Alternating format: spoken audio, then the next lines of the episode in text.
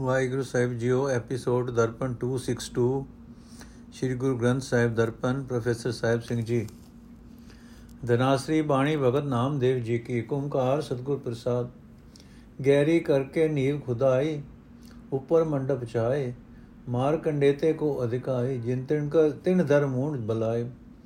ਹਮਰੋ ਕਰਤਾ RAM ਸਨੇਹੀ, ਕਾਹੇ ਰੇ ਨਰ ਗਰਭ ਕਰਤ ਹੋ ਬਿਨਸ ਜਾਏ ਝੂਠੀ ਦੇ ਹੀ ਰਹਾਓ ਮੇਰੀ ਮੇਰੀ ਕਹਿਰੋ ਕਰਤੇ ਦੁਰਜੋਧਨ ਸੇ ਭਾਈ बारह जोजन छत्र चले था देही गिरजन खाई सर्व सोइन की लंका होती रावण से अधिकाई कहाँ भयो दर बांधे हाथी खिन में भई पराई दुर्भाषा स्यों करत ठगोरी जादव ए फल पाए कृपा करी जन अपने ऊपर नाम देव हर गुण गाए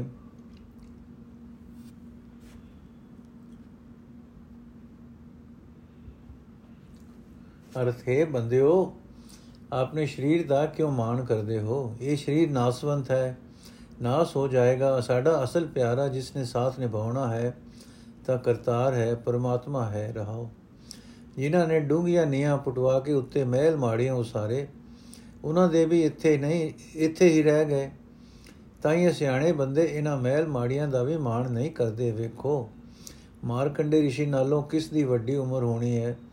ਉਸਨੇ ਕੱਖਾਂ ਦੀ ਕੁੱਲੀ ਵਿੱਚ ਹੀ ਜੱਟ ਲੰਗਾਇਆ ਜਿਨ੍ਹਾਂ ਕੌਰਵਾਂ ਦੇ ਦੁਰਜੋਧਨ ਵਰਗੇ ਬਲੀ ਭਰਾ ਸਨ, ਉਹ ਵੀ ਇਹ ਮਾਣ ਕਰਦੇ ਰਹੇ ਕਿ ਸਾਡੀ ਪਾਤਸ਼ਾਹੀ ਸਾਡੀ ਪਾਤਸ਼ਾਹੀ ਪਾਂਡੋ ਕੀ ਲੱਗਦੇ ਹਨ ਇਸ ਧਰਤੀ ਦੇ। ਕੁਰਖੇਤਰ ਦੇ ਜੰਗ ਵੇਲੇ 48 ਕੋਹਾਂ ਵਿੱਚ ਉਹਨਾਂ ਦੀਆਂ ਸੈਨ, ਉਹਨਾਂ ਦੀ ਸੈਨਾ ਦਾ ਖਿਲਾਰ ਸੀ।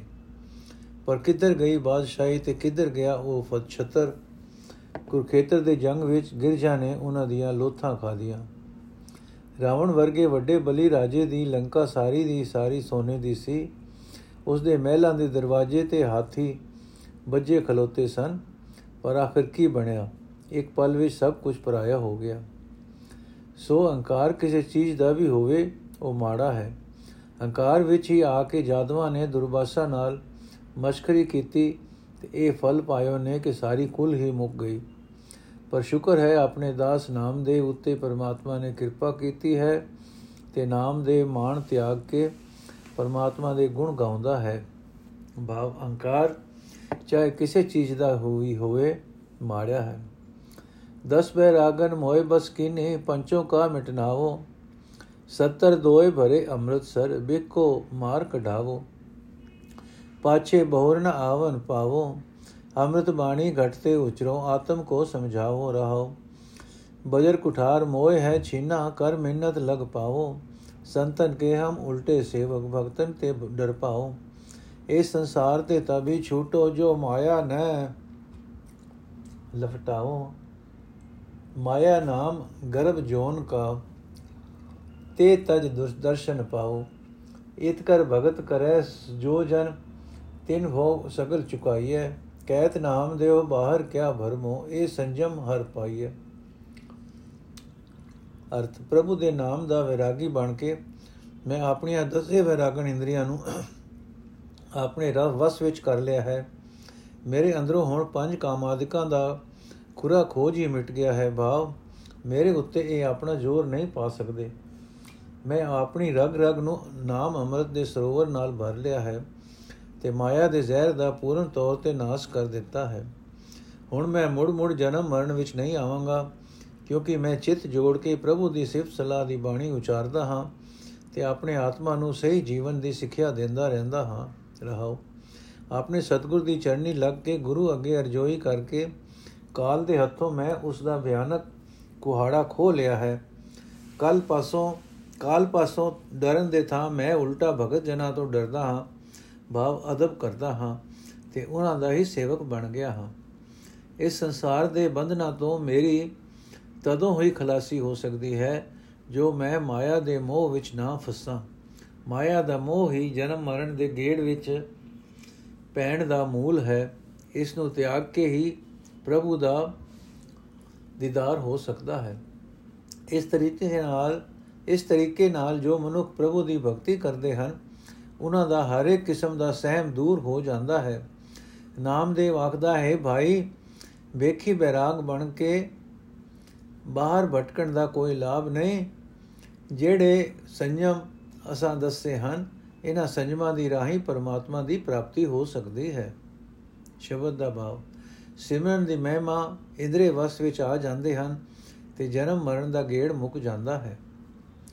ਮਾਰਵਾੜ ਜੈਸੇ ਨੀਰਬਾਲ ਹਾ ਬੇਲਬਾਲ ਹਾ ਕਰਹਲਾ ਜੋ ਕੁਰੰਗ ਨਿਸਨਾਦ ਬਾਲ ਹਾ ਤਿਉ ਮੇਰੇ ਮਨ ਰਾਮਈਆ ਤੇਰਾ ਨਾਮ ਰੂੜੋ ਰੂਪ ਰੂੜੋ ਅਤਰੰਗ ਰੂੜੋ ਮੇਰੋ ਰਾਮਈਆ ਰਹਾਓ जो धरणी को इंद्र बाल हा कुसुम बास जैसे भवरला जो कोकिल को अम्ब बाल हा त्यों मेरे मन राम अय्या चकवी को जैसे सूर बाल हा मान सरोवर हंसला जो धरणी को कंत बाल हा त्यों मेरे मन राम अय्या बारक को जैसे खीर बाल हा चादरिक मुख जैसे जल धरा मछली को जैसे नीर बाल हा त्यों मेरे मन राम अय्या साधिक सिद्ध सगल मुन चाहे बिरले का हूँ डिठोला ਸਗਲ ਭਵਨ ਤੇਰੋ ਨਾਮ ਬਾਲਹਾ ਤਿਉ ਨਾਮੇ ਮਨ ਬੀਠੁਲਾ ਅਰਥ ਜਿਵੇਂ ਮਾਰਵਾੜ ਦੇਸ਼ ਵਿੱਚ ਪਾਣੀ ਪਿਆਰਾ ਲੱਗਦਾ ਹੈ ਜਿਵੇਂ ਊਠ ਨੂੰ ਵੇਲ ਪਿਆਰੀ ਲੱਗਦੀ ਹੈ ਕਿ ਜਿਵੇਂ ਹਰਨ ਨੂੰ ਤੇ ਜਿਵੇਂ ਹਰਨ ਨੂੰ ਰਾਤ ਵੇਲੇ ਗੰਢੇ, ਗੰਢੇੜੇ ਦੀ ਆਵਾਜ਼ ਪਿਆਰੀ ਲੱਗਦੀ ਹੈ, ਜਿਵੇਂ ਮੇਰੇ ਮਨ ਵਿੱਚ ਸੋਹਣਾ ਰਾਮ ਲੱਗਦਾ ਹੈ। हे ਮੇਰੇ ਸੋਹਣੇ ਰਾਮ, ਤੇਰਾ ਨਾਮ ਸੋਹਣਾ ਹੈ, ਤੇਰਾ ਰੂਪ ਸੋਹਣਾ ਹੈ ਅਤੇ ਤੇਰਾ ਰੰਗ ਬਹੁਤ ਸੋਹਣਾ ਹੈ, ਰਹਾਓ। ਜਿਵੇਂ ਧਰਤੀ ਨੂੰ ਪਿਆਰੂ ਮੀਂਹ ਪਿਆਰਾ ਲੱਗਦਾ ਹੈ, ਤਿਵੇਂ, ਜਿਵੇਂ ਭੋਰੇ ਨੂੰ ਫੁੱਲ ਦੀ ਸੁਗੰਧੀ ਪਿਆਰੀ ਲੱਗਦੀ ਹੈ, ਤਿਵੇਂ ਕੋਇਲ ਨੂੰ ਜਿਵੇਂ ਕੋਇਲ ਨੂੰ ਅੰਬ ਪਿਆਰਾ ਲੱਗਦਾ ਹੈ, ਤਿਵੇਂ ਮੇਰੇ ਮਨ ਵਿੱਚ ਸੋਹਣਾ ਰਾਮ ਪਿਆਰਾ ਲੱਗਦਾ ਹੈ।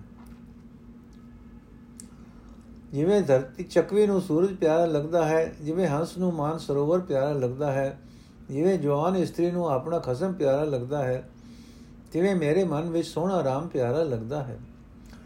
ਜਿਵੇਂ ਬਾਲਕ ਨੂੰ ਦੁੱਧ ਪਿਆਰਾ ਲੱਗਦਾ ਹੈ, ਜਿਵੇਂ ਪਪੀਏ ਦੇ ਮੂੰਹ ਨੂੰ ਬੱਦਲ ਪਿਆਰਾ ਲੱਗਦਾ ਹੈ, ਮੱਛੀ ਨੂੰ ਜਿਵੇਂ ਪਾਣੀ ਪਿਆਰਾ ਲੱਗਦਾ ਹੈ ਤਿਵੇਂ ਮੇਰੇ ਮਨ ਵਿੱਚ ਸੋਹਣਾ, ਰਾਮ, ਪਿਆਰਾ ਲੱਗਦਾ ਹੈ। ਜੋਗ ਸਾਧਨਾ ਕਰਨ ਵਾਲੇ, ਜੋਗ ਸਾਧਨਾ ਵਿੱਚ ਪੁੱਗੇ ਹੋਏ ਜੋਗੀ ਤੇ ਸਾਰੇ ਮੁਨੀ ਸੋਹਣੇ RAM ਦਾ ਦਰਸ਼ਨ ਕਰਨਾ ਚਾਹੁੰਦੇ ਹਨ, ਪਰ ਕਿਸੇ ਵਿਰਲੇ ਨੂੰ ਦੀਦਾਰ ਹੁੰਦਾ ਹੈ हे ਮੇਰੇ ਸੋਹਣੇ RAM ਜਿਵੇਂ ਸਾਰੇ ਭਵਨਾ ਦੇ ਜੀਵਾਂ ਨੂੰ ਤੇਰਾ ਨਾਮ ਪਿਆਰਾ ਹੈ, ਤਿਵੇਂ ਹੀ ਮੈਂ ਨਾਮੇ ਦੇ ਮਨ ਵਿੱਚ ਵੀ ਤੂੰ ਬੀਠੁਲ ਪਿਆਰਾ ਹੈ। ਨੋਟ, ਇਥੇ ਬੀਠੁਲ ਤੋਂ ਕਿਸੇ ਕ੍ਰਿਸ਼ਨ ਮੂਰਤੀ ਦਾ ਭਾਵ ਨਹੀਂ ਕਿਉਂਕਿ ਰਹਾਉ ਦੀ ਤੁਕ ਵਿੱਚ ਉਸ ਨੂੰ ਰਾਮਈਆ ਆਖ ਕੇ ਸੰਬੋਧਨ ਕਰਦੇ ਹਨ। ਹਰ ਇੱਕ ਬੰਦ ਦੇ ਅਖੀਰ ਵਿੱਚ ਹੀ ਇਸ ਜਿਸ ਨੂੰ ਰਮਈਆ ਆਖਦੇ ਹਨ, ਉਸੇ ਨੂੰ ਅਖੀਰਲੇ ਬੰਦ ਵਿੱਚ ਬਿਠਲਾ ਆਖਿਆ ਗਿਆ ਹੈ। ਨਾਮ ਜੀ ਦਾ, ਨਾਮਦੇਵ ਜੀ ਦਾ ਰਮਈਆ ਤੇ ਬਿਠਲੇ ਇੱਕੋ ਹੀ ਹੈ। ਜੇ ਨਾਮਦੇਵ ਜੀ ਕ੍ਰਿਸ਼ਨ ਉਪਾਸਕ ਹੁੰਦੇ ਤਾਂ ਉਸ ਨੂੰ ਰਮਈਆ ਨਾ ਆਖਦੇ।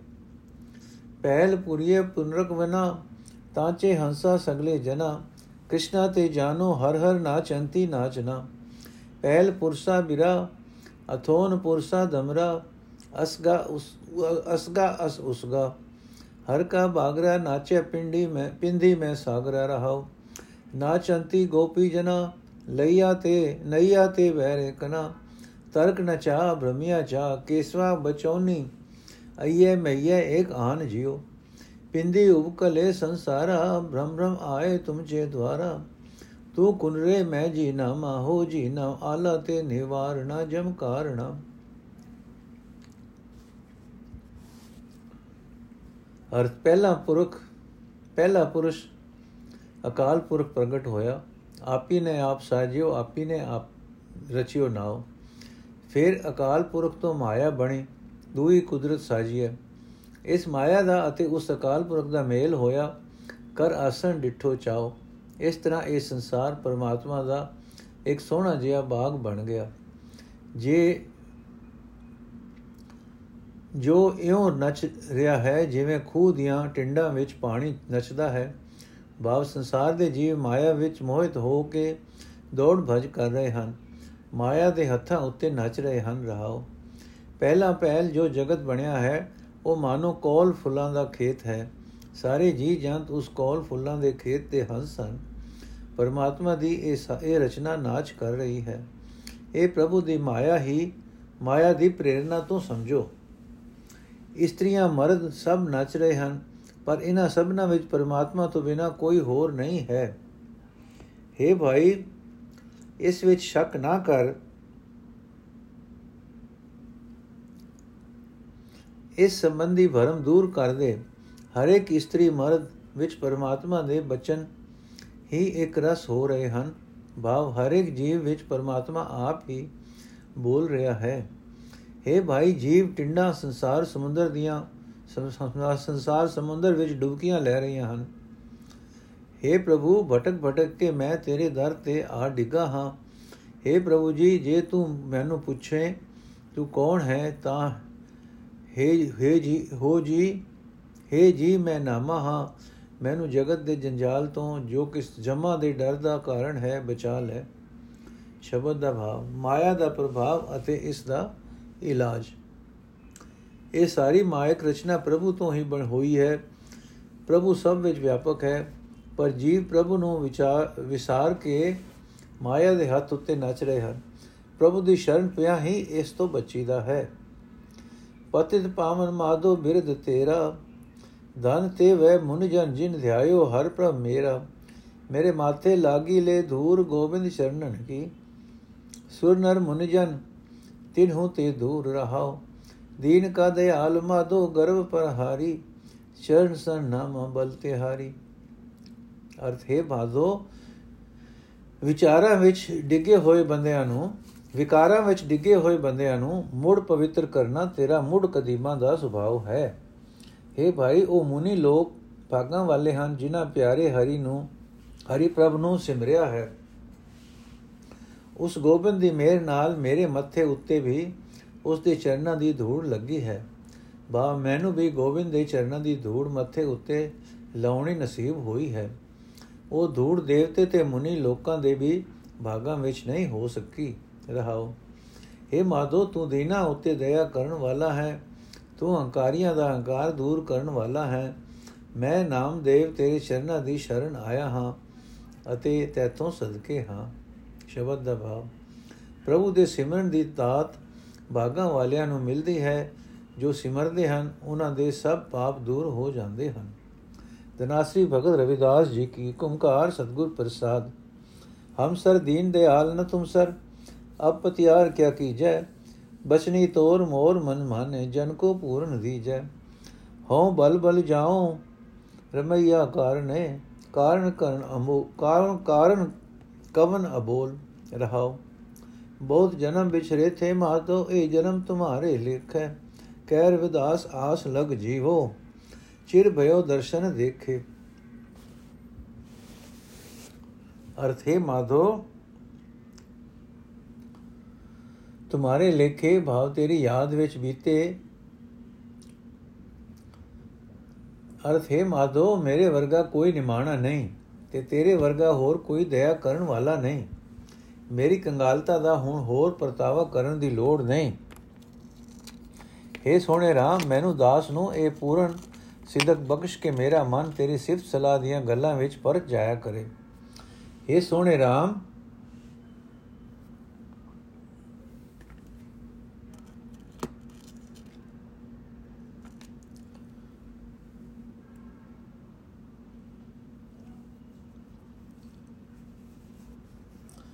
ਇਹ ਸੋਹਣੇ ਰਾਮ, ਮੈਨੂੰ ਦਾਸ ਨੂੰ ਇਹ ਪੂਰਨ ਸਿਦਕ ਬਖਸ਼ ਕੇ ਮੇਰਾ ਮਨ ਤੇਰੀ ਸਿਫਤ ਸਲਾਹ ਦੀਆਂ ਗੱਲਾਂ ਵਿੱਚ ਪਰਤ ਜਾਇਆ ਕਰੇ। हे ਸੋਹਣੇ ਰਾਮ, ਮੈਂ ਤੇਤੋਂ ਸਦਾ ਸਦਕੇ ਹਾਂ। ਤੂੰ ਕਿਸ ਗੱਲੇ ਮੇਰੇ ਨਾਲ ਨਹੀਂ ਬੋਲਦਾ ਰਹਾਓ ਰਵਿਦਾਸ ਆਖਦਾ, ਹੈ ਮਾਧੋ, ਕਈ ਜਨਮਾਂ ਤੋਂ ਮੈਂ ਤੇਤੋਂ ਵਿਛੜਿਆ ਆ ਰਿਹਾ ਹਾਂ। ਮੇਰ ਕਰ, ਮੇਰਾ ਇਹ ਜਨਮ ਤੇਰੀ ਯਾਦ ਵਿੱਚ ਬੀਤੇ। ਤੇਰਾ ਦੀਦਾਰ ਕੀਤਿਆਂ ਬੜਾ ਚਿਰ ਹੋ ਗਿਆ ਹੈ। ਦਰਸ਼ਨ ਦੀ ਆਸ ਵਿੱਚ ਹੀ ਮੈਂ ਜਿਉਂਦਾ ਹਾਂ। ਬਾ ਪ੍ਰਭੂ, ਦਰ ਤੇ ਉਸ ਦੇ ਦਰਸ਼ਨ ਕਰਨ ਲਈ ਅਰਦਾਸ। ਚਿਤ ਸਿਮਰਨ ਕਰੋ, ਨੈਣ ਅਵਲੋਕਨੋ, ਸਵਨ ਬਾਣੀ ਸੁਜਸ ਪੂਰ ਰੱਖੋ। ਮਨ ਸੋ ਮਧੁਕਰ ਕਰੋ, ਚਰਨ ਹਿਰਦੈ ਧਰੋ, ਰਸਨ ਅੰਮ੍ਰਿਤ RAM ਨਾਮ ਭਾਖੋ। ਮੇਰੀ ਪ੍ਰੀਤ ਗੋਬਿੰਦ ਸਿਉ ਜਿਨ ਘਟੈ, ਮੈਂ ਤੋ ਮੋਲ ਮਹਿੰਗੀ ਲਈ ਜੀ ਸਟੈ ਰਹਾਉ। ਸਾਧ ਸੰਗਤ ਸੰਗਤ ਬਿਨਾ ਭਾਉ ਨਹੀਂ ਉਪਜੈ, ਭਾਉ ਬਿਨ ਭਗਤ ਨਹੀਂ ਹੋਈ ਤੇਰੀ। ਕਹਿ ਰਵਿਦਾਸ ਇਕ ਬੇਨਤੀ ਹਰ ਸਿਉ। ਪੈਜ ਰੱਖੋ ਰਾਜਾ RAM ਮੇਰੀ। ਅਰਥ, ਮੈਨੂੰ ਡਰ ਰਹਿੰਦਾ ਹੈ ਕਿ ਗੋਬਿੰਦ ਨਾਲ ਮੇਰੀ ਪ੍ਰੀਤ ਕਿਤੇ ਘਟ ਨਾ ਜਾਏ। ਮੈਂ ਤਾਂ ਬੜੇ ਮਹਿੰਗੇ ਮੁੱਲ ਇਹ ਪ੍ਰੀਤ ਲਈ ਹੈ। ਜਿਸ ਦੇ ਕੇ ਇਹ ਪ੍ਰੀਤ ਵਿਹਾਜੀ ਹੈ ਰਹਾਓ ਤਾਂ ਹੀ ਮੇਰੀ ਅਰਜ਼ੋਈ ਹੈ ਕਿ ਮੈਂ ਚਿਤ ਨਾਲ ਪ੍ਰਭੂ ਦਾ ਸਿਮਰਨ ਕਰਦਾ ਰਹਾ। ਅੱਖਾਂ ਨਾਲ ਉਸ ਦਾ ਦੀਦਾਰ ਕਰਦਾ ਰਹਾ। ਕੰਨਾਂ ਵਿੱਚ ਉਸ ਦੀ ਬਾਣੀ ਦੇ, ਬਾਣੀ ਤੇ ਉਸ ਦਾ ਸੋਹਣਾ ਜਸ ਕਰੀ ਭਰੀ ਰੱਖਾਂ। ਆਪਣੇ ਮਨ ਨੂੰ ਬੋਰਾ ਬਣਾਈ ਰੱਖਾਂ।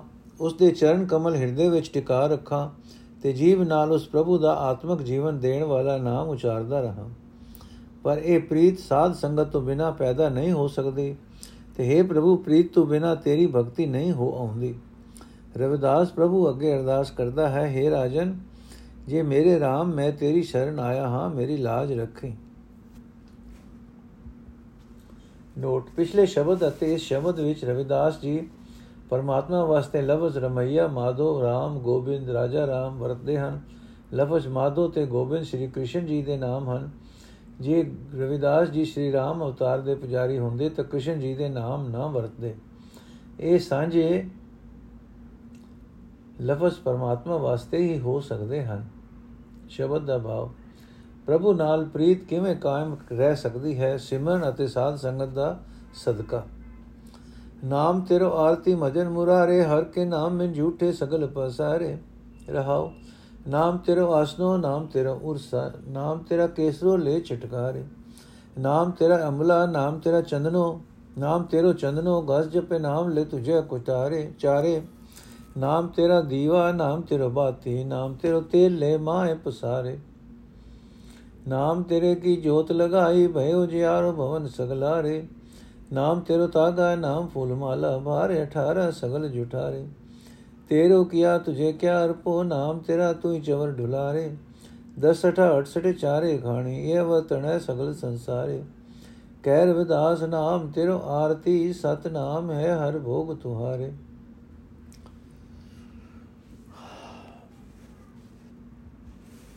ਅਰਥ ਹੈ ਪ੍ਰਭੂ ਅਣਜਾਣ ਲੋਕ ਮੂਰਤੀਆਂ ਦੀ ਆਰਤੀ ਕਰਦੇ ਹਨ, ਪਰ ਮੇਰੇ ਲਈ ਤੇਰਾ ਨਾਮ ਤੇਰੀ ਆਰਤੀ ਹੈ ਤੇ ਤੀਰਥਾਂ ਦਾ ਇਸ਼ਨਾਨ ਹੈ। हे ਭਾਈ, ਪਰਮਾਤਮਾ ਦੇ ਨਾਮ ਤੋਂ ਖੁੰਝ ਕੇ ਹੋਰ ਸਾਰੇ ਅਡੰਬਰ ਕੂੜੇ ਹਨ ਰਹਾ ਤੇਰਾ ਨਾਮ ਮੇਰੇ ਲਈ ਪੰਡਿਤ ਵਾਲਾ ਆਸਨ ਹੈ, ਜਿਸ ਉੱਤੇ ਬੈਠ ਕੇ ਉਹ ਮੂਰਤੀ ਦੀ ਪੂਜਾ ਕਰਦਾ ਹੈ। ਤੇਰਾ ਨਾਮ ਹੀ ਚੰਦਨ ਗਸਾਉਣ ਲਈ ਮਿਲ ਸਿਲ ਹੈ। ਮੂਰਤੀ ਪੂਜਣ ਵਾਲਾ ਮਨੁੱਖ ਵੀ ਸਿਰ ਉੱਤੇ ਕੇਸਰ ਘੋਲ ਕੇ ਮੂਰਤੀ ਉੱਤੇ ਕੇਸਰ ਛਿੜਕਦਾ ਹੈ।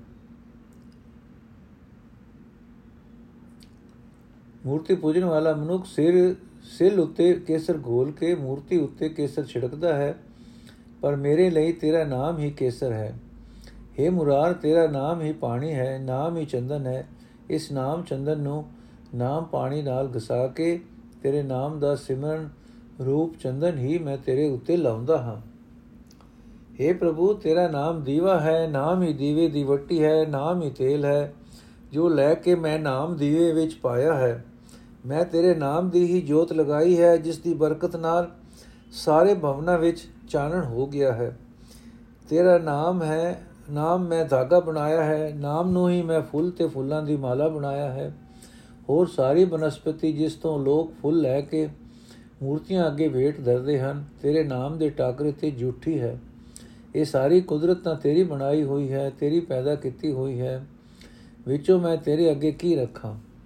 ਮੈਂ ਤੇਰਾ ਨਾਮ ਰੂਪ ਚੋਰ ਚੋਰ ਹੀ ਤੇਰੇ ਉੱਤੇ ਝੁਲਾਉਂਦਾ ਹਾਂ। ਨਾਮ ਰੂਪ ਚੋਰ ਹੀ ਤੇਰੇ ਉੱਤੇ ਝੁਲਾਉਂਦਾ ਹਾਂ। ਭਾਵ। ਆਰਤੀ ਆਦਿਕ ਦੇ ਅਡੰਬਰ ਕੂੜੇ ਹਨ, ਸਿਮਰਨ ਹੀ ਜ਼ਿੰਦਗੀ ਦਾ ਸਹੀ ਰਸਤਾ ਹੈ। ਸਾਰੇ ਸੰਸਾਰ ਦੀ ਨਿਤ ਦੀ ਕਾਰ ਤਾਂ ਇਹ ਹੈ ਕਿ ਤੇਰਾ ਨਾਮ ਬੁਲਾ ਕੇ 18 ਪੁਰਾਣਾ ਦੀਆਂ ਕਹਾਣੀਆਂ ਵਿੱਚ ਪਰਚੇ ਹੋਏ ਹਨ। 18 ਤੀਰਥਾਂ ਦੇ ਇਸ਼ਨਾਨ ਨੂੰ ਹੀ ਪੁੰਨ ਕਰਮ ਸਮਝ ਬੈਠੇ ਹਨ ਤੇ ਇਸ ਤਰ੍ਹਾਂ ਚਾਰ ਖਾਣੀਆਂ ਦੀਆਂ ਜੂਨਾ ਵਿੱਚ ਭਟਕ ਰਹੇ ਹਨ। ਰਵਿਦਾਸ ਆਖਦਾ ਹੈ हे ਪ੍ਰਭੂ, ਤੇਰਾ ਨਾਮ ਹੈ ਮੇਰੇ ਲਈ ਤੇਰੀ ਆਰਤੀ ਹੈ ਤੇ ਸਦਾ ਕਾਇਮ ਰਹਿਣ ਵਾਲਾ ਸਦਾ ਕਾਇਮ ਰਹਿਣ ਵਾਲੇ ਨਾਮ ਦਾ ਹੀ ਭੋਗ ਮੈਂ ਤੈਨੂੰ ਲਾਉਂਦਾ ਹਾਂ। ਨੋਟ, ਜਗਤ ਦੀ ਪੈਦਾਇਸ਼ ਦੇ ਚਾਰ ਵਸੀਲੇ ਮੰਨੇ ਗਏ ਹਨ। ਚਾਰ ਚਾਰ ਖਾਣੀਆਂ ਮੰਨੀਆਂ ਗਈਆਂ ਹਨ। ਅੰਡਾ, ਜੇਰਜ, ਅੰਡਾ ਜਿਉਰ ਸਵੇਤ, ਉਦਕ। ਅੰਡੇ ਅੰਡੇ ਤੋਂ ਪੈਦਾ ਹੋਏ ਜੀਵ ਜੇਰੇ ਜਿਉਰ ਤੋਂ ਜੰਮੇ ਜੀਵ, ਸੇਤਜ ਮੁੜਕੇ ਤੋਂ ਪੈਦਾ ਹੋਏ ਜੀਵ, ਉਤਬੁਜ ਪਾਣੀ ਨਾਲ ਧਰਤੀ ਵਿੱਚੋਂ ਜੰਮੇ ਹੋਏ। ਨੋਟ ਇਸ ਆਰਤੀ ਤੋਂ ਸਾਫ਼ ਪ੍ਰਗਟ ਹੈ ਕਿ ਰਵਿਦਾਸ ਜੀ ਇੱਕ ਪਰਮਾਤਮਾ ਦੇ ਉਪਾਸਕ ਹਨ। ਲਫ਼ਜ਼ ਮੁਰਾਰ, ਜੋ ਕ੍ਰਿਸ਼ਨ ਜੀ ਦਾ ਨਾਮ ਹੈ, ਵਰਤਨ ਤੋਂ ਇਹ ਵੀ ਪ੍ਰਤੱਖ ਹੈ ਕਿ ਉਹ ਸ਼੍ਰੀ ਰਾਮਚੰਦਰ ਜੀ ਦੇ ਉਪਾਸਕ ਨਹੀਂ ਹਨ। ਜਿਹਾ ਕਿ ਕਈ ਸੱਜਣ ਉਹਨਾਂ ਦੇ ਲਫ਼ਜ਼ ਰਾਜਾ ਰਾਮਚੰਦ ਵਰਤਨ ਤੋਂ ਸਮਝ ਬੈਠੇ ਹਨ। ਹਰੀ ਮੂਰਤ, ਰਾਮ ਆਦਿ ਲਫ਼ਜ਼ ਉਹਨਾਂ ਨੇ ਉਸ ਪਰਮਾਤਮਾ ਵਾਸਤੇ ਵਰਤੇ ਹਨ, ਜਿਸ ਬਾਰੇ ਉਹ ਕਹਿੰਦੇ ਹਨ, ਤੇਰੇ, ਤੇਰੋ ਕੀਆ ਤੁਝੇ ਕਿਆ ਅਰਪੋ ਤਨਾਸੀ ਬਾਣੀ ਭਗਤ, ਭਗਤਾਂ ਕੀ ਤਲੋਚਨ ਇੱਕ ਓੰਕਾਰ ਸਤਗੁਰ ਪ੍ਰਸਾਦ। ਨਾਰਾਇਣ ਨਿੰਦਸ ਕਾਇ ਭੂਲੀ ਗਵਾਰੀ, ਦੁਕਰੇ ਸੁਕਰੇ ਥਾਰੋ ਕਰਮ ਰੀ। ਰਹਾਉ ਸੰਕਰਾ ਮਸਤਕ ਬਸਤਾ, ਸੁਰ ਸਰੀ ਇਸ਼ਨਾਨ ਰੇ। ਕੁਲ ਜਨ ਮਧ ਮਿਲਿਓ ਸਾਰੰਗ ਪਾਨ ਰੇ। ਕਰਮ ਕਰ ਕਲੰਕ ਮਫਿਟ ਸਰੀ। ਵਿਸ਼ਵ ਕਾ ਦੀਪਕ ਸੁਆਮੀ ਤਾ ਚੇਰੇ ਸੁਆਰਤੀ ਪੰਖੀ ਰਾਏ ਗਰੁੜ ਤਾਕੇ ਬਾਂਧਵਾ। ਕਰਮ ਕਰ ਔਗਣ ਪਿੰਗਲਾਰੀ, ਅਨੇਕ ਪਾਤਕ ਹਰਤਾ ਤ੍ਰਿਭਵਨ ਨਾਥ ਰੀ, ਤੀਰਥ ਤੀਰਥ ਭਮਤਾ ਲਹੇ ਨ ਪਾਰ ਰੀ। ਕਰਮ ਕਰ ਕਪਾਲ ਮਫਿਟ ਸਰੀ, ਅੰਮ੍ਰਿਤ ਸਸਿਆ ਧੇਨ ਲక్ష్ਮੀ ਕਲ ਪਤਰ ਸਿਖਰ ਸੁਨਾਚਰ, ਸਿਖਰ ਸੁਨਾਗਰ ਨਦੀ ਚੇ ਨਾਥੰ ਕਰਮ ਕਰ ਖਾਰ ਮਫਿਟ ਸਰੀ, ਦਾਦੀ ਲੰਕਾ ਗੜੂ ਪਹਾੜੀ ਲੈ ਰਾਵਣ ਬਣ ਸਲ ਬਿਸਲ ਆਣ ਤੋਖਿਲੇ ਹਰੀ, ਕਰਮ ਕਰ ਕਛੋਟੀ ਮਫਿਟ ਸਰੀ। ਪੁਰਬ ਲੋ ਕ੍ਰਿਤ ਕਰਮ ਨ ਮਿਟੈਰੀ ਘਰ ਗੇਹਨ, ਤਾਚੇ ਮੋਹੇ ਜਾਪੀਲੇ RAM ਚੇ ਨਾਮੰ ਬਦਨ ਬਦਤ ਤਿਲੋਚਨ RAM ਜੀ। ਅਰਥ, ਹੈ हे ਬੁੱਲੜ ਮੂਰਖ ਜਿੰਦੇ, ਤੂੰ ਪਰਮਾਤਮਾ ਨੂੰ ਕਿਉਂ ਦੋਸ਼ ਦਿੰਦੀ ਹੈ? ਪਾਪ ਪੁੰਨ ਤੇਰਾ ਆਪਣਾ ਕੀਤਾ। ਹੋਇਆ ਕੰਮ ਹੈ, ਜਿਸ ਦੇ ਕਾਰਨ ਦੁੱਖ ਸੁੱਖ ਸਵਰਨਾ ਪੈਂਦਾ ਹੈ, ਰਹਾਓ। हे ਮੇਰੀ ਜਿੰਦੇ, ਆਪਣੇ ਕੀਤੇ ਕਰਮਾਂ ਦੇ ਕਾਰਨ ਚੰਦਰਮਾ ਦਾ ਦਾਗ ਨਾ ਹਟ ਸਕਿਆ। ਭਾਵੇਂ ਉਹ ਸ਼ਿਵ ਜੀ ਦੇ ਮੱਥੇ ਉੱਤੇ ਵਸਦਾ ਹੈ, ਨਿਤ ਗੰਗਾ ਵਿੱਚ ਇਸ਼ਨਾਨ ਕਰਦਾ ਹੈ ਤੇ ਉਸੇ ਹੀ, ਉਸੇ ਦੀ ਕੁਲ ਵਿੱਚ ਵਿਸ਼ਨੂੰ ਜੀ ਨੇ ਕ੍ਰਿਸ਼ਨ ਰੂਪ ਧਾਰ ਕੇ ਜਨਮ ਲਿਆ।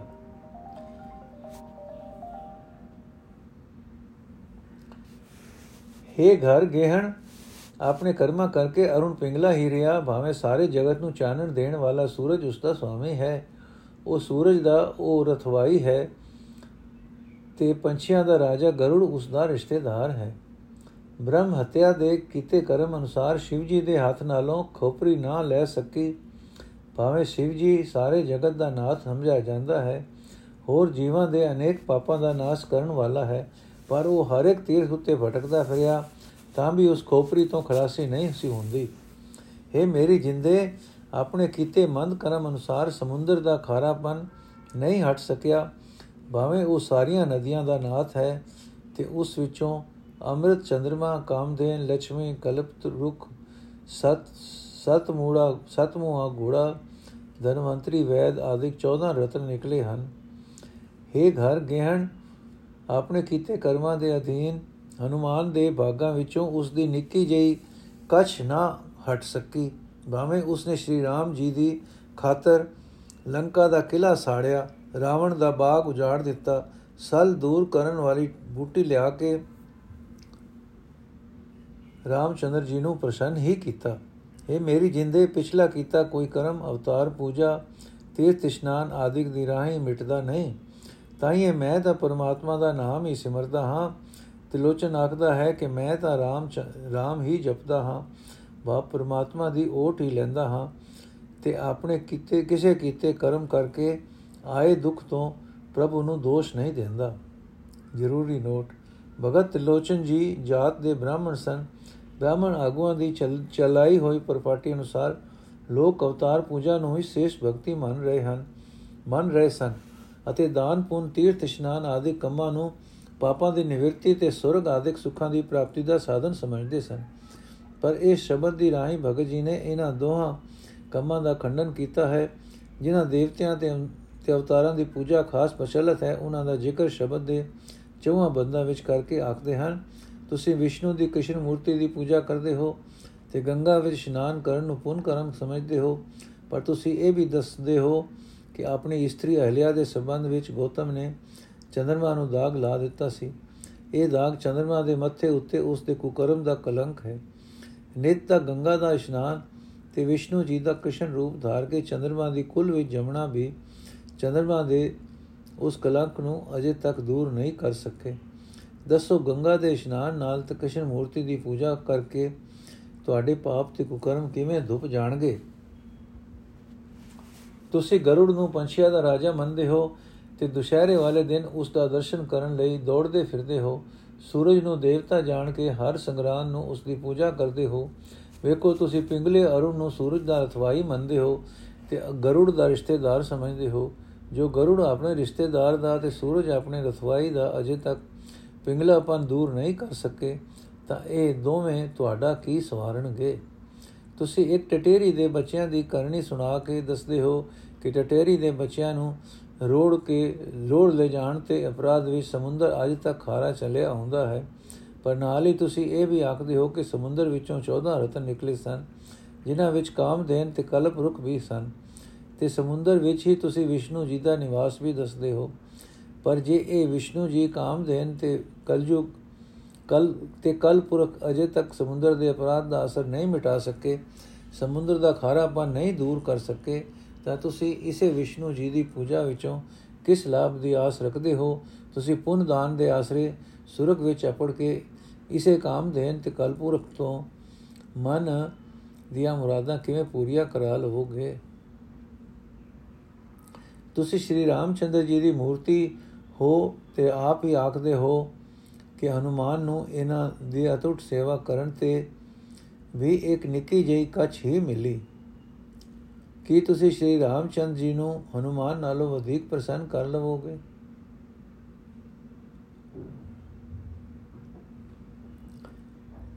ਜਿਸ ਸ਼ਿਵ ਜੀ ਨੂੰ ਬਲੀ ਦੇਵ ਸਮਝ ਕੇ ਮੰਦਰਾਂ ਵਿੱਚ ਟਿਕਾਏ ਸ਼ਿਵ ਦੀ ਪੂਜਾ ਕਰਦੇ ਹੋ, ਉਸੇ ਬਾਬਤ ਇਹ ਵੀ ਆਖਦੇ ਹੋ ਕਿ ਜਦੋਂ ਬ੍ਰਹਮਾ ਆਪਣੀ ਹੀ ਲੜਕੀ ਉੱਤੇ ਮੋਹਿਤ ਹੋ ਗਿਆ ਤਾਂ ਸ਼ਿਵ ਜੀ ਨੇ ਉਸ ਦਾ ਇੱਕ ਸਿਰ ਕੱਟ ਦਿੱਤਾ ਤੇ ਇਹ ਸਿਰ ਸ਼ਿਵ ਜੀ ਦੇ ਹੱਥ ਨਾਲ ਜੁੜ ਗਿਆ।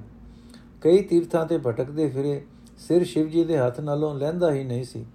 ਦੱਸੋ ਜੋ ਸ਼ਿਵ ਜੀ ਆਪ ਇਤਨੇ ਆਤੁਰ ਤੇ ਦੁਖੀ ਹੋਏ, ਤੁਹਾਡਾ ਕੀ ਸਵਾਰਨਗੇ? ਆਪਣੀ ਘਰ ਗਹਿਣ ਨੂੰ, ਜਿੰਦ ਨੂੰ ਸੰਬੋਧਨ ਕਰਕੇ ਅਵਤਾਰ ਪੂਜਾ ਨੂੰ ਸਮਝਾਉਂਦੇ ਹੋਏ ਤਲੋਚਨ ਜੀ ਅਖੀਰ ਤੇ ਆਖਦੇ ਹਨ ਕਿ ਇੱਕ ਪਰਮਾਤਮਾ ਦੀ ਭਗਤੀ ਹੀ ਪਿਛਲੇ ਕੁਕਰਮਾਂ ਦੇ ਸੰਸਕਾਰ ਮਿਟਾਉਣ ਦੇ ਸਮਰੱਥ ਹੈ। ਤਲੋਚਨ ਜੀ ਦੇ ਇਸ ਸ਼ਬਦ ਨੂੰ ਗੁਰਮਤ ਨਾਲ ਅਜੁੜਵਾ ਸਮਝ ਕੇ ਭਗਤ ਬਾਣੀ ਦੇ ਵਿਰੋਧੀ ਸੱਜਣ ਇਸ ਬਾਰੇ ਇਉਂ ਲਿਖਦੇ ਹਨ, ਇਸ ਸ਼ਬਦ ਵਿੱਚ ਪੁਰਾਣ, ਪੁਰਾਣਕ ਗੱਲਾਂ ਲਿਖ ਕੇ ਕਰਮਾਂ ਨੂੰ ਪ੍ਰਬਲ ਮੰਨਿਆ ਹੈ, ਪਰੰਤੂ ਸ਼ਿਵ ਹੀ, ਸ਼ਿਵ ਜੀ ਦੀਆਂ ਜਟਾਂ ਵਿੱਚ ਹੀ ਗੰਗਾ ਦਾ ਆਉਣਾ ਅਤੇ ਚੰਦਰਮਾ ਦਾ ਮੱਥੇ ਤੇ ਹੋਣਾ ਅਤੇ ਗਰੁੜ ਉੱਤੇ ਵਿਸ਼ਨੂੰ ਦੀ ਸਵਾਰੀ ਹੋਣੀ ਆਦ ਦੱਸਿਆ ਹੈ। ਇਹ ਸਭ ਖਿਆਲ ਸ੍ਰਿਸ਼ਟੀ ਨਿਯਮ ਦੇ ਬਿਲਕੁਲ ਉਲਟ ਹੈ ਅਤੇ ਇਹ ਝਗੜਾ ਭਗਤ ਜੀ ਅਤੇ ਉਹਨਾਂ ਦੀ ਇਸਤਰੀ ਦਾ ਹੈ, ਜੋ ਨਾਰਾਇਣ ਦੀ ਨਿੰਦਿਆ ਕਰਦੀ ਹੈ। ਇਹ ਸ਼ਬਦ ਨਾਲ ਲੋਕਾਂ ਨੂੰ ਰੱਬ ਨੂੰ ਇੱਕ ਇਹਨਾਂ ਦੇ ਘਰ ਰਸੋਈਆ ਬਣ ਕੇ ਰਹਿਣ ਦੀ ਸਾਖੀ ਘੜੀ ਹੈ। ਅਤੇ ਇਹਨਾਂ ਦੇ ਨਾਮ ਨਾਲ ਬਹੁਤ ਸਾਰੀਆਂ ਕਥਾਵਾਂ ਵੀ ਲਾਈਆਂ ਹੋਈਆਂ ਹਨ। ਕਹਿੰਦੇ ਹਨ ਕਿ ਇਹਨਾਂ ਦੇ ਘਰ ਰੱਬ ਰਸੋਈਆ ਬਣ ਕੇ ਰੋਟੀਆਂ ਪਕਾਉਂਦਾ ਰਿਹਾ, ਪਰ ਇਹ ਪੁਰਾਣੇ ਮਨ ਘੜਤ ਮਸਲੇ ਹਨ। ਉੱਪਰ ਦਿੱਤੀ ਲਿਖਤ ਵਿੱਚੋਂ ਤਿੰਨ ਇਤਰਾਜ਼ ਮਿਲਦੇ ਹਨ। ਭਗਤ ਜੀ ਨੇ ਕਰਮਾਂ ਨੂੰ ਪ੍ਰਬਲ ਮੰਨਿਆ ਹੈ। ਸ਼ਬਦ ਵਿੱਚ ਦਿੱਤੀਆਂ ਗੱਲਾਂ ਦਾ ਖਿਆਲ ਸ੍ਰਿਸ਼ਟੀ ਨਿਯਮਾਂ ਦੇ ਬਿਲਕੁਲ ਉਲਟ ਹੈ। ਰੱਬ ਦੇ ਰਸੋਈਆ ਬਣ ਕੇ ਭਗਤ ਜੀ ਦੇ ਘਰ ਰੋਟੀਆਂ ਪਕਾਉਣ ਵਾਲੀ ਕਹਾਣੀ ਇੱਕ ਮਨ ਘੜਤ ਮਸਲਾ ਹੈ। ਇਹਨਾਂ ਇਤਰਾਜ਼ਾਂ ਨੂੰ ਰਤਾ ਧੀਰਜ ਨਾਲ ਵਿਚਾਰੀਏ, ਰੱਬ ਦੇ ਰਸੋਈਆ ਬਣਨ ਵਾਲੀ ਕਹਾਣੀ ਬਿਲਕੁਲ ਮਨ ਘੜਤ ਹੈ। ਨਾ ਹੀ ਇਸ ਦਾ ਇਸ ਸ਼ਬਦ ਨਾਲ ਕੋਈ ਜੋੜ ਦਿਸਦਾ ਹੈ। ਸ਼ਬਦ ਵਿੱਚ ਇਸ ਘੜੀ ਕਹਾਣੀ ਦਾ ਕੋਈ ਰਤਾ ਵੀ ਜ਼ਿਕਰ ਨਹੀਂ ਹੈ। ਲੋਕਾਂ ਨੇ ਇਹ ਕਹਾਣੀ ਘੜ ਲਈ ਹੈ। ਇਹ ਕਹਾਣੀ ਮੰਨੀ ਨਹੀਂ ਜਾ ਸਕਦੀ। ਬਸ ਇਹ ਕਹਾਣੀ ਨੂੰ ਨਾ ਮੰਨੀਏ, ਸ਼ਬਦ ਨਾਲ ਰੁਸਣ ਦਾ ਕੋਈ ਕਾਰਨ ਨਹੀਂ ਦਿਸਦਾ। ਸ਼ਬਦ ਦੇ ਅਰਥ ਦੇ ਹੇਠ ਦਿੱਤੇ ਜ਼ਰੂਰੀ ਨੋਟ ਨੂੰ ਮੂਲ ਗੋ ਨਾਲ ਪੜੋ ਧਾਰਮਿਕ ਆਗੂ ਬ੍ਰਾਹਮਣ ਦੀਆਂ ਚਲਾਈਆਂ ਹੋਈਆਂ ਪੁਰਾਣਕ ਕਹਾਣੀਆਂ ਦਾ ਹਵਾਲਾ ਦੇ ਕੇ ਭਗਤ ਜੀ, ਜੋ ਆਪ ਵੀ ਜਾਤ ਦੇ ਬ੍ਰਾਹਮਣ ਹੀ ਹਨ ਉਹਨਾਂ ਕਹਾਣੀਆਂ ਦੇ ਮੰਨਣ ਵਾਲਿਆਂ ਨੂੰ ਸਮਝਾ ਰਹੇ ਹਨ ਕਿ ਇਸ ਅਵਤਾਰ ਪੂਜਾ, ਮੂਰਤੀ ਪੂਜਾ ਤੇ ਗੰਗਾ ਇਸ਼ਨਾਨ ਨੇ ਪਿਛਲੇ ਕੀਤੇ ਕਰਮਾਂ ਦੇ ਸੰਸਕਾਰ ਨਹੀਂ ਮਿਟਾ ਸਕਣੇ। ਜੇ ਪਿਛਲੇ ਬੰਧਨਾਂ ਵਿੱਚੋਂ ਖਲਾਸੀ ਦੀ ਲੋੜ ਹੈ, ਤਾਂ ਇੱਕ ਪਰਮਾਤਮਾ ਦਾ ਨਾਮ ਜਪੋ। ਇਹ ਖਿਆਲ ਨਿਰੋਲ ਗੁਰਮਤ ਨਾਲ ਰਲਦਾ ਹੈ ਪੁਰਾਣਕ ਕਹਾਣੀਆਂ ਮੰਨਣ ਵਾਲਿਆਂ ਨੂੰ ਉਹਨਾਂ ਹੀ ਕਹਾਣੀਆਂ ਦਾ ਹਵਾਲਾ ਦੇ ਕੇ ਸਮਝਾਉਣਾ ਕੋਈ ਮਾੜੀ ਗੱਲ ਨਹੀਂ ਹੈ। ਸਤਿਗੁਰੂ ਜੀ ਨੇ ਆਪ ਵੀ ਸੈਂਕੜੇ ਭਾਈ, ਸੈਂਕੜੇ ਥਾਈਂ ਅਜੇ ਹਵਾਲੇ ਦਿੱਤੇ ਹਨ। ਮਿਸਾਲ ਦੇ ਤੌਰ ਤੇ ਵੇਖੋ, ਰਾਮਕਲੀ ਕੀ ਵਾਰ, ਮਹੱਲਾ ਤੀਜਾ, ਪੌੜੀ ਨੰਬਰ 14 ਪੰਨਾ 953 ਸ਼ਲੋਕ ਮਹੱਲਾ ਪਹਿਲਾ ਸੰਸਰਦਾਨ ਦੇ ਇੰਦਰ ਰੁਆਇਆ ਪਰਸਰਾਮ ਹੋ ਰੋਵੇ ਘਰ ਆਇਆ, ਅਜੇ ਸਰੋਵੇ ਵਿਖਿਆ ਖਾਏ, ਐਸੀ ਦਰਗਹਿ ਮਿਲੇ ਸਜਾਏ। ਰੋਵੇ ਜਨ ਮੇਜਾ ਖੋਈ ਗਿਆ, ਏਕੀ ਕਾਰਨ ਪਾਪੀ ਭਇਆ। ਨਾਨਕ ਦੁਖਿਆ ਸਭ ਸੰਸਾਰ, ਮੰਨੇ ਨਾਉ, ਸੋਈ ਜਣ ਜਾਏ, ਔਰੀ ਕਰਮ ਨ ਲਿਖੇ ਲਾਏ। ਇੱਥੇ ਕਈ ਪੁਰਾਣਕ ਕਹਾਣੀਆਂ ਦਿੱਤੀਆਂ ਗਈਆਂ ਹਨ। ਇਹਨਾਂ ਕਹਾਣੀਆਂ ਦੇ ਮੰਨਣ ਵਾਲਿਆਂ ਨੂੰ ਇਹਨਾਂ ਕਹਾਣੀਆਂ ਦੀ ਰਾਹੀਂ ਹੀ ਸਮਝਾਉਂਦੇ ਹਨ ਕਿ ਮੰਨੇ ਨਾਉ, ਸੋਈ ਜਣ ਜਾਏ।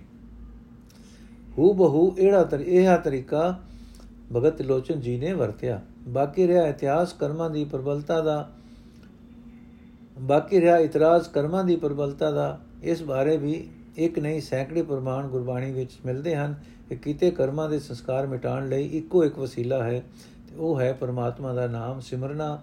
ਮਿਸਾਲ ਦੇ ਤੌਰ ਤੇ ਦੇਖੋ, ਨਾਨਕ ਪਈਏ ਕਿਰਤ ਮਿਟਾਵਣਾ ਪਈਏ ਕਿਰਤ ਕਮਾਵਣਾ, ਕੋਈ ਨ ਮੇਟਣ ਹਾਰ।